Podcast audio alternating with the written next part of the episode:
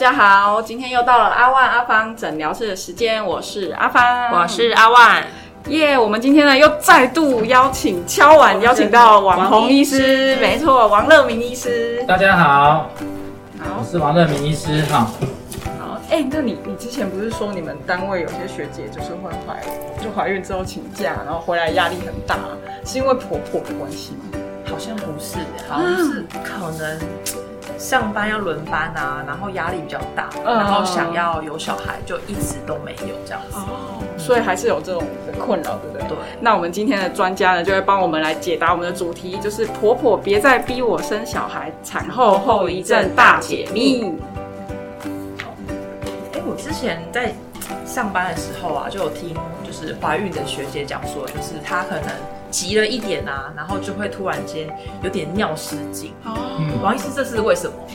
呃，如果我们会分两个部分，一个是产后了，就是产后生产完之后尿失禁的问题，那还有一个就是生在怀孕当中很容易漏尿的状况。嗯，那我们想讲比较简单的，就是怀孕的时候，因为那个我们的子宫，我们这样讲，我们的子宫的前半前半段就肚皮的地方是一个膀胱，所以当你的子宫越来越大，它压迫在膀胱，就像你的膀胱上的一个石头一直在踹它去。哦挤挤到那它了。小朋友头没事在那一直撞撞撞，哦你就会很想尿尿，哦，有时候会忍不住，就会有漏尿的情况。尤其周数越大的时候，越有这种困扰，这是怀孕造成的。所以有些妈妈都会讲说，哦，我那怀到后面，我一个晚上爬起来七八次尿尿，嗯其实它又尿不多，因为它只是一个一个感觉。嗯那这个大部分生产完就会改善，因为小朋友不见啦。嗯那产后当然会有一些有漏尿的现象。嗯，那产后漏尿的现象，这个问题就会比较一直延续下去了。哦，那产后漏尿的状况，大部分啊，在年轻的族群里面，就是我们年轻的妈妈生完大概二三十岁，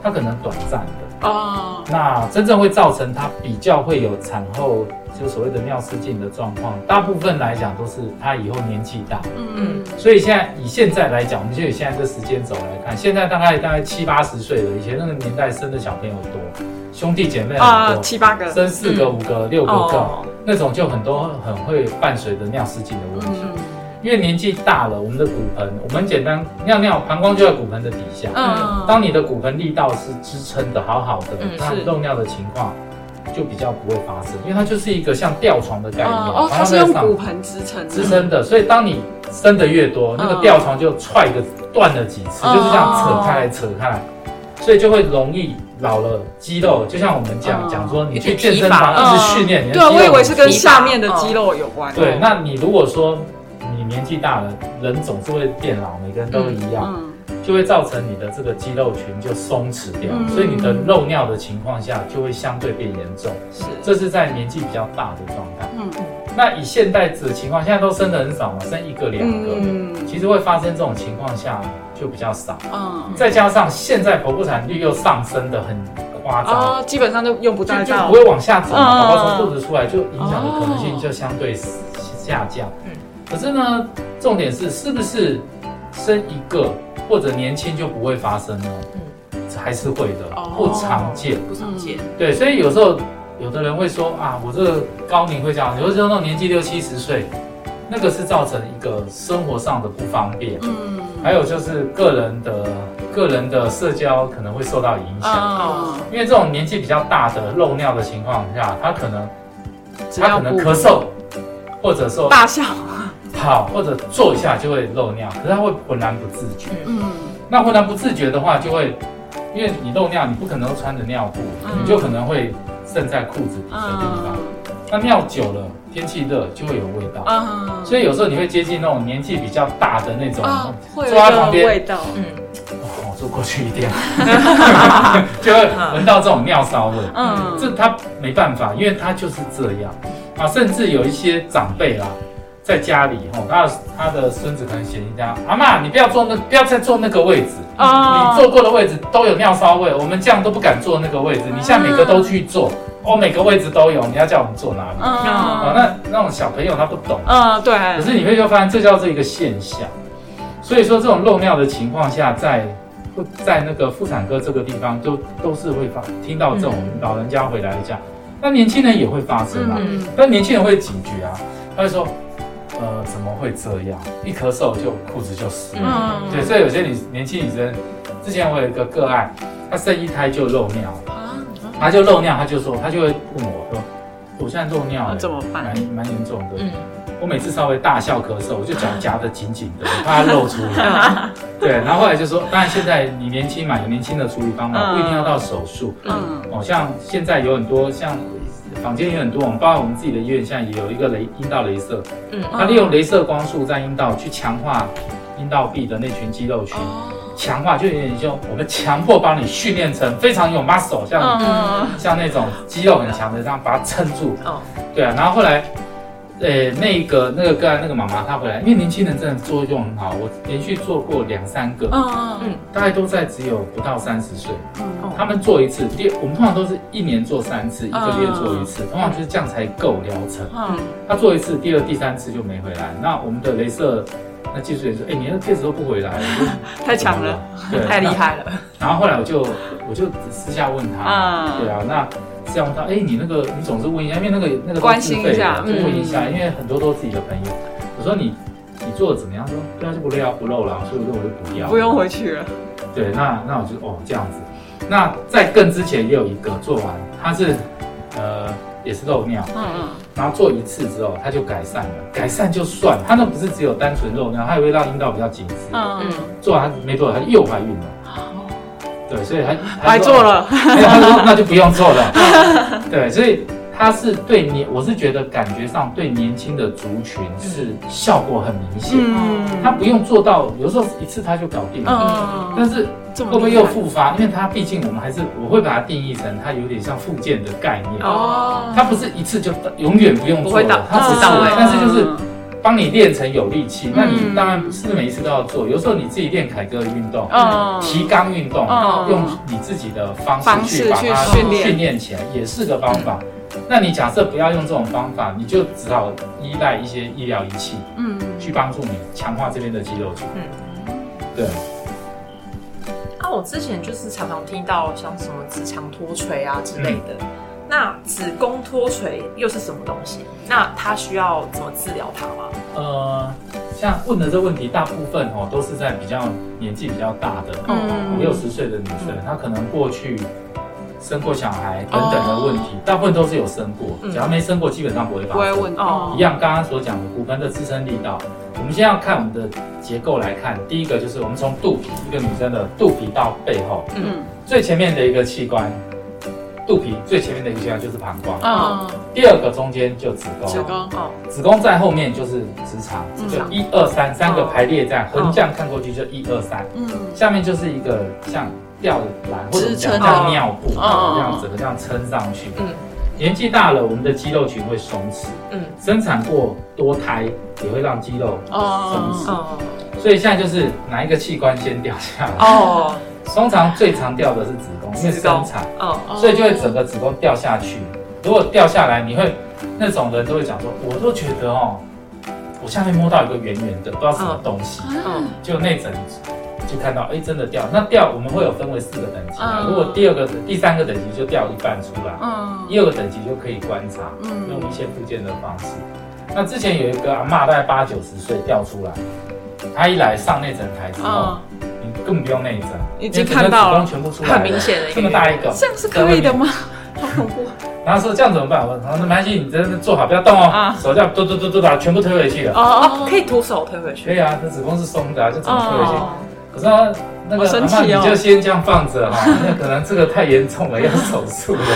对，我说你这样回家是还好的，嗯他就这样穿了裤子就回家，就回。家，哦，可是你这个势必是因为它还是要手术他只要稍微用力，他就滚出来了。嗯那这种在病房也常常，我们的病房、内科病房或外科病房，老人家了也常遇到嗯。他可能卧床或者是卧床啊久，，长期卧，他也是也是这样，可能咳嗽啊，那种老人家内科疾病，那也被我们也被会诊过，上去看我们的病人，嗯就他们就说要妇产科，我说为什么掉下面掉一个很大一团肉了，怎么会这样？嗯，就一看就其实整个子宫都跑出哦。来，那有的时候子宫不见得子宫，有时候是膀胱，嗯。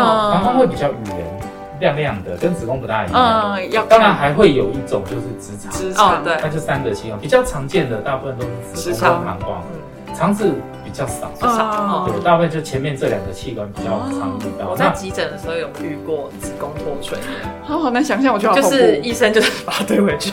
对，就是用鼠标推。对对对对对那你退进是要解决他的问题，要不然他怎么穿裤子？对一个露在这边，对裤子穿不起来。对，就是会遇到这样的问题。我那时候遇到的是，好像是一个奶奶，然后她就子宫脱垂，然后嗯我们那个椅子不是有个洞吗？嗯她是掉在那个洞里面，所以她把整张椅子都带过来，卡在卡在里。面，然后最后是破坏它，然后把它用手哇，那很推回去。大，那对对对大，对的，对。嗯，哎，我们之前有听过生小孩，就是会从裂那个阴裂到肛门，嗯，是真的假的？听起来很可怕。对啊，听很恐怖。对，应该是我们通常生产嘛，我们正常阴道在我们我们这样讲，女生假如脚张开来，嗯。我嗯们三个器官，最上面是尿道，尿道。下面阴道，再来就是肛门。嗯嗯。这三，那宝宝是从阴道出来，嗯。嗯那我们大部分在生产，你宝宝硬撑出来，一定要有地方释放它的力道，哦。它才能出得来嘛。哦，对，所以我们在会阴的地方一般都会剪大概一些大概两三公分的距离，嗯。让它能够力量比较好出来。嗯可是有的宝宝会常遇到，一来是宝宝太大只，嗯第二个就是妈妈不听你指挥乱用力，哦就是我们会这样慢慢的推。可是有的妈妈就不管你，嗯就乱抓，甚至会在那边乱喊乱叫，打人这都遇过。嗯对，就这样冲出来。嗯那冲出来，当然我们在这种呃会阴的裂伤会分四个等级。第一个等级通常是只裂表层，这种个案非常的少，嗯。除非你生的够多，第四、第五胎下面空间已经很大了，哦就比较不会。嗯。可是大部分都是二度裂，就是两二度的，嗯。大概就是裂到黏膜下一点肌肉层。嗯。那到第三度裂就裂到肛门的地方，它的括约肌就是断掉了。嗯。那四度裂就是裂完之，就是生完之后，你从肛门指诊手伸进去，你会发现你的手指头居然在阴道可以看到这个手指头翘起来了，表示整个都裂听起来好痛，难怪很多女生每次听都尖叫，不会痛，不会痛，已经你已经痛到了已经大家没感觉了，是完全不会痛。你在那边弄，它完全没感觉，因为它上面已经它已经痛爆了。痛爆了，真的。那那当然下面也会打麻药了，基本哦。上其实真的裂到四度，那个妈妈完全是没有，他也不知道他裂到几度，嗯她只知道他刚才用力，他卸货了。哦，那那个宝宝出来了，那我们就要慢慢的一层一层把它缝哦，缝回去的那。想问一下，缝的话会缝紧一点吗？还是就是把它缝回原本的样子？就缝成原来的哦样，子。没有什么紧不紧的东西。紧不紧？有 的有的妈其实很，他会要，求吗？我遇过还不少。她说哦，真的吗？会要求，你？你可不可以帮我缝紧一点？想说为了之后的生活对，，她为了她的幸福来着 所以。真的会有差吗？其实我们在缝，我们当然都会，他们不会理他，哦啊，会答应他吗没？有，答应他但是你还是照常规缝。对，他也不知道，因为因为我们的生产哦，你要还是要讲，我们讲一个正常的状态。是，一个生产宝宝出过肌肉群，所有都被撑大。嗯，如果你现在把它缝得很紧，你故意去缝，我讲说的是故意。哦，常规人家这样缝都没事，他会慢慢的回去。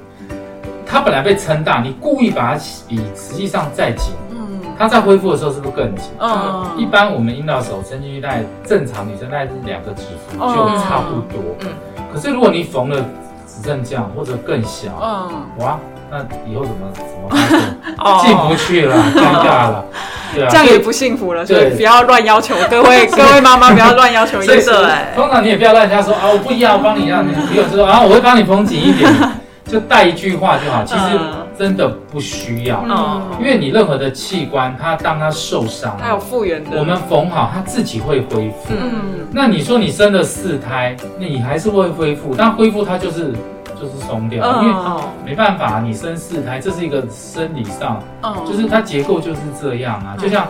为什么人家说生到第二胎生产就像大便一样，嗯。挤一下就出来？嗯。因为你下面就比较宽。嗯，可是你看第一胎生的要死要活，它就是紧啊，没办法，嗯。因为第一次生就这样，这是一个这是一个正常的生理的结构和生产的过程。哦，没有必要去去校正它，嗯因为你校正也校正不了，它就是这么宽，你现在这个缝紧没有意思。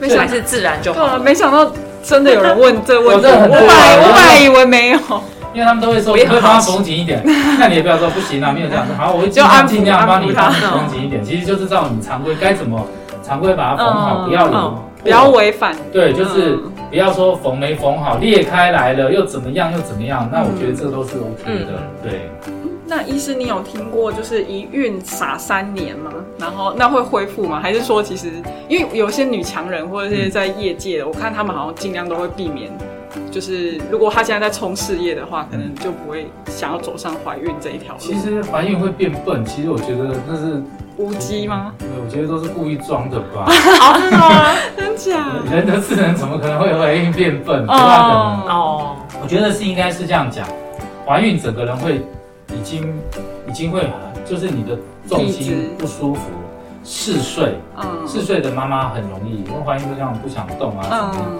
所以她你为什么她会有点忘东忘西？哦，对，他还在恢复期哦对，啊。不管你今天生产，你看那个怀孕初期，你问他什么都会忘东忘西什么的啊，就是推给怀孕，然后我现在怀孕记忆力不好，嗯你这样讲也可以啦，啊，对啊，事实上也有怀孕的人很精明啊。嗯，对啊，那换句话说，怀孕它只是那种生理的现象，会让你感觉这个人怎么好像跟平常表现不一样。嗯，对，就像你今天怀孕叫他骑摩托车，他就会怪怪的啊，哦摇摇晃晃。那你正常情况骑就不会。嗯，对啊，这就是一个只是一个过度的一个嗯反应而已，他并不是说一怀孕嗯智商就下降，啊不是，因为他可能会疲惫，哦可能会嗜睡，可能会累，所以他表现的情况反。应的，就影响到他。对，你会觉得哎，你怎么这么智能下降？其实我自己觉得，其实是人的问题人的。问题那这样我以后怀孕不能用这一招了。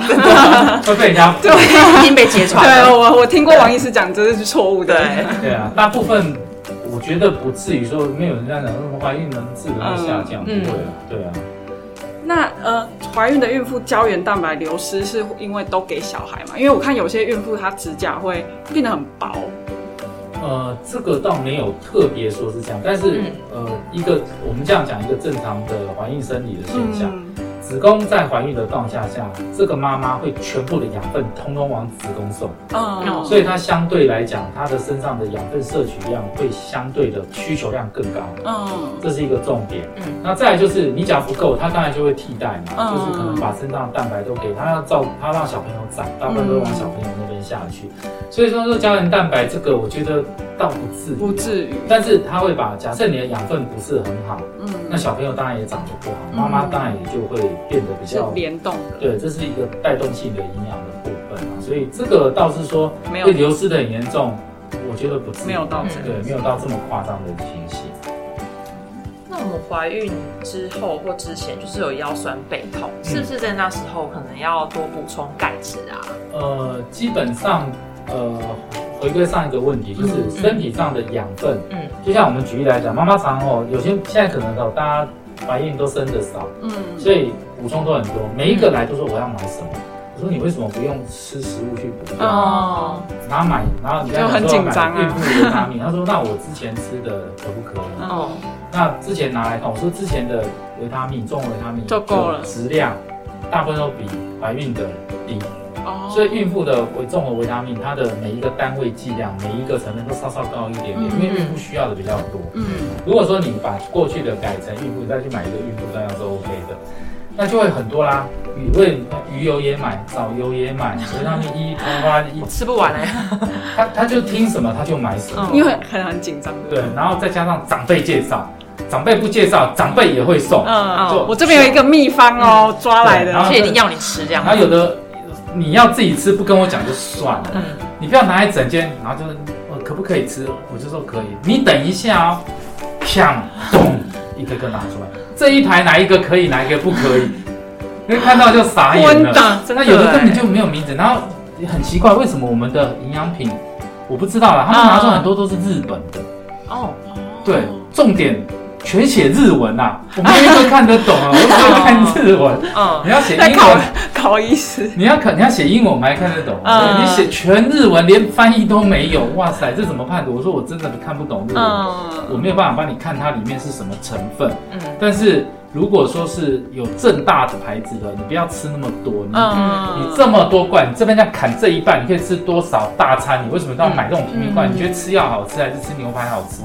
对不对？你不需要这样一直去。可以从食物摄取食物摄取其实我我的产妇我都会建议他们以食物的摄取哦远远去买一堆平民公案来的重要。哦那我们回归到重点，就是像刚刚讲到的腰酸背痛。嗯一个孕妇为什么腰酸背痛？不全然是钙质的不足，嗯因为我们怀孕的妈妈，我们就想一个妈妈肚子大，嗯我们身体支撑这边的力量只有一个是脊椎，嗯嗯，所以你的脊椎本来是这样，嗯你的体重全部都是靠脊椎撑着。当你这边肚子越大，重量往哪弄？往下降嘛。嗯所以是不是假设你都不动，是不是背后就这样往前嗯？就像一个小钢瓶抱在肚子上，嗯那你要怎么办？是不是往后拉？嗯，你就一直在像举重。推，拉推拉，对，就是有点你在一直抱着一个东西，可是你要走路啊，你一定会这样。所以你看有的孕妇是这样这样这样像企鹅在走路，所以她的脊椎负重就比她原来来的重。嗯。嗯。那你想想看，你的脊椎二十四小时都在负重啊，嗯。除了睡觉躺下来，可能嗯几乎都是十几个小时，嗯。哪一个不会腰酸背痛？嗯，所以怀孕初期大概就腰酸背痛嗯，那再来就会觉得，哎，肚子越来越大了，这边没有支撑，下面还有一个骨盆，嗯宝宝是不是压在骨盆的地哦方？嗯压看到三十几就换压前面了。嗯我们的耻骨联合是在前面是不会动的，嗯可是这耻骨联合不会动的状态下，你宝宝要下去，耻骨联合是不是要硬要把它钉开来？要打哎开，就像你要去，我没事去扳你手，你会痛？嗯会啊，所以就开始痛。可是这耻骨联合因为怀孕会会产生释放素，会让这个软骨比较软一点。哦，可是再怎么软，还是还是痛，对，所以他就会腰酸背痛，就是这样哦，所以其实只要多休息就好了。其实多休息啦嗯。当然你说钙质，有些就是妈妈不不可避免的哦，对，所以有些妈妈买就全钙粉这样吃啊，连珍珠粉都爱吃。我说那个来路不明，不要吃对啊啊，你不知道它到底什么东西呀、嗯。那有时候吃太多变成肾脏、肾脏尿路结石，有些有是还有含那个金属，嗯，那真的都不晓得。那来路不明，我都我会比较建议食物，食物为本，嗯。你就去你你你去买芝麻吃嘛，嗯，豆浆嘛。哦，好，你想要牛奶嘛？那假设你喝牛奶会拉肚子，你就看改豆浆嘛。啊，其实有很多替代食品嘛。那你说排骨汤那些哦都是很好的。鸡汤啊，嗯对啊，那你为什么要去买那一颗跟那么难吃的药？对啊，那我觉得没有太大的必要性。嗯对我个人是这样一个看法。嗯对，那产后忧郁症啊是可以预防的吗？其实产后忧郁症哦是一个荷尔蒙的大幅改变。嗯。其实我们荷尔蒙，我们的女生的荷尔蒙，它会随着月经，就像 日有月 阴晴圆。缺。没错，哦对，所以你可以看，我们从这里来，你看啊、这样跟女生相处，有人同学就跟你讲，不要去惹她，她今天大姨妈了，心情非常好，你去惹她，她没事都被骂，哦，因为你的荷尔蒙在改变，嗯因为我们的月经是这样上下上下起伏，嗯，对，一个月一个月起伏，怀孕也类似像这样，嗯。她可能怀孕这两百八十天是荷尔蒙黄体素很高，嗯生完全部降下来，因为他回到状况，嗯所以他会觉得有一种失落，其实他这种是荷尔蒙下降。嗯，就影响到他的心情跟情情绪的反应。那这样的情绪反应就会有一些会走向忧郁症的路走。哦，其实这一块在妇产科的这个部分有一点点被忽略，嗯。因为有一个爱丁堡的那个那个量表，可以去嗯勾勾选选，有没有什么自杀倾向，类似像这样。嗯其实妇产科几乎没有在问，可是，在身心科他们有一些会去这样评估。嗯。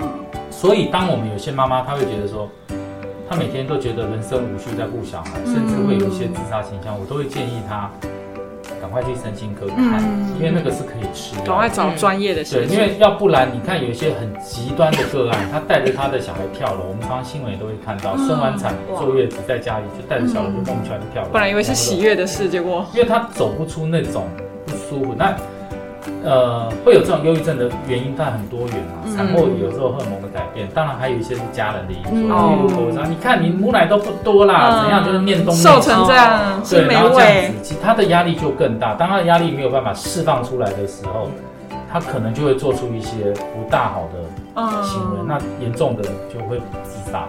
哇，所以这一块我们必须说，在妇产科不是很重视。嗯。但是它其实，我觉得它有它的重要性。嗯。那只是因为你要评估，你要那要评估就是一个量表，然后看着就很多时间去跟他问东问西，嗯。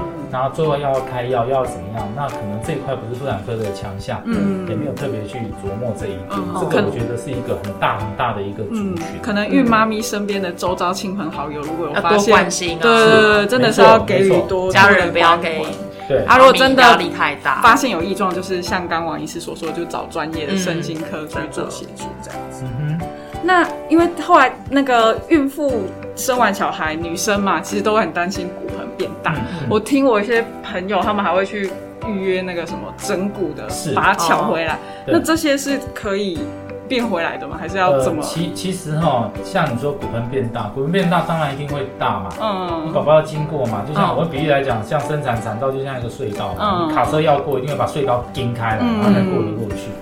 那我们我大部分都会建议，第一个产后你如果担心全母奶，因为喂母奶身体的功能会恢复到正常。哦，嗯，对这些刚刚讲的嘛，要降下去，这些都一定要撑开，它才过得去。嗯所以它可以让这样的情况恢复。嗯，那第二个情况下就是产后的时候不要一直吃啊，坐月子不是一直吃，我一直以为要一直吃哎、适量就好。那产后开始多运动，让你的身体热量恢恢复。复。嗯，那当然说，我们还是会碰到一些少数的个案嗯，他是真的去敲骨或者去做复健的。那种个案是少数，他就是一直都说痛，嗯。那已经到有症状了，嗯。就是说大是他自己感觉屁股变大，嗯那是主观，嗯，或者他一每次都看那些明那些女明星，嗯对不能啊比啊，那个没有生过的啊，你是生过的啊，对，那有些他就是会觉得痛，嗯。然后就去照 X 光，真的看到这个耻骨联合被筋太开，哦，那就只好有的时候。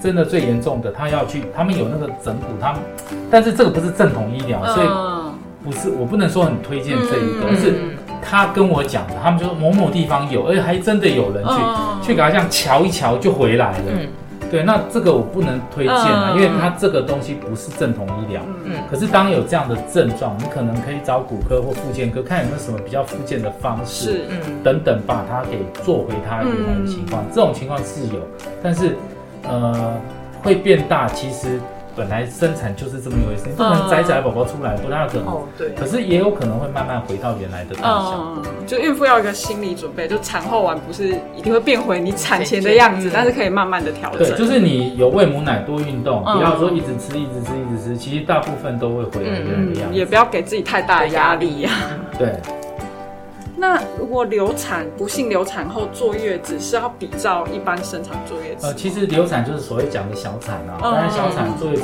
没有像到整个完全生产这么大，嗯因为你小产顶多十周、嗯嗯二十周内啦，二十周内已经很大了，大概顶多都是七周、八周那。那要再怀孕会有影响吗？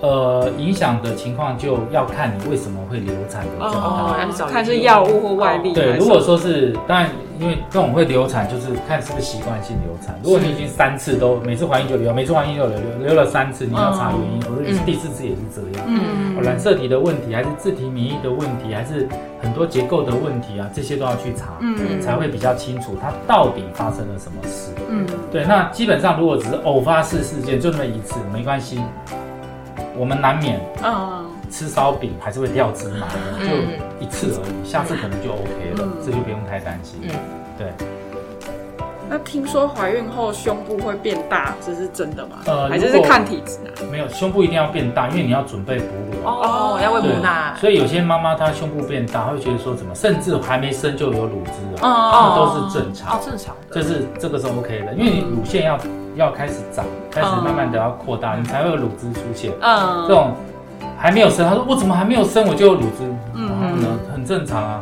那还有一种是我还在喂母奶，我又怀第二胎了，那你就继续喂啊。哦，那再生出来两个一起吃，一人一边啊。嗯对，这都是正常。所以乳房会变大，是因为你准备要怀孕，准备要哦后面的工作了，所以这个是一个算是老天设计的一个嗯生理的一个现象，嗯，所以没有什么大问题。那我们哺乳后如果乳房有萎缩变形，这时候我们该怎么办？呃，大部分我们还是回归，大部分女生的乳房左右绝对不对称，哦。大概都不大对称的，哦。就是一定有的会，不会说一模一样啦，哦。也不会说说怎么讲，它本身就是不对称。嗯。对，它只是怀孕本来哎本来小小的，突然罩杯变大，穿不下，哦。那等到又小下来，它会感觉哎好像怪怪的。嗯。哦。其实这些都不用太担心。嗯。对，那乳房唯一会萎缩萎缩的情况，只有年纪越来越大，哦。你的那些脂肪组织啊哦，那些韧带慢慢的萎缩，它才会整个在萎缩。要不然以一个年轻女生来讲，其实比较不对。对，那有的会担心啊，会长妊娠纹，因为嗯因为你乳房被撑大，就跟肚子长妊娠哦纹，就有那个纹路在这个嗯两侧，她会觉得看起来就不舒服。嗯那那个是一个就像妊娠纹，其实出来就改变不了的事实。对，对啊，就是怀孕的时候，妊娠纹肚子快长大，速度很快，所有说的会变大，这里乳房、大腿嗯。这外侧，嗯。然后荷尔蒙再一刺激，妊娠纹就变黑黑的，嗯。就像这样爬满，就像我们讲的小玉西瓜那生完之后会变退掉，嗯。可是就会变成哈密瓜的纹路，嗯。但是纹路就是纹路，哦，不会不见。嗯。对，这是一个老天下设计的原理。嗯，就大家也不用太大家也不用太担心。对啊，你担心就擦擦妊娠霜嘛，嗯。擦比较油的那种乳液呀、等等之类的东西，让它慢慢不要不要那么快的去造成嗯下面的结缔组织断掉，嗯产生那种无路的现象。那我们最后请医师给我们经历这些以上痛苦磨难的妈妈一些鼓励吧。对，那还是呃，应该讲说怀孕绝对不是一件轻松的事情。嗯那第一个会希望预祝所有的产妇都能够顺利的生产。啊，真的，第二个就是怀孕不要拖，对，还有一个就是我们女生，我们啊。我们女生有时候会想说，等我事业有成，好，等我达到什么学位，等我出国去回来我再生，其实这概念都不好。出国。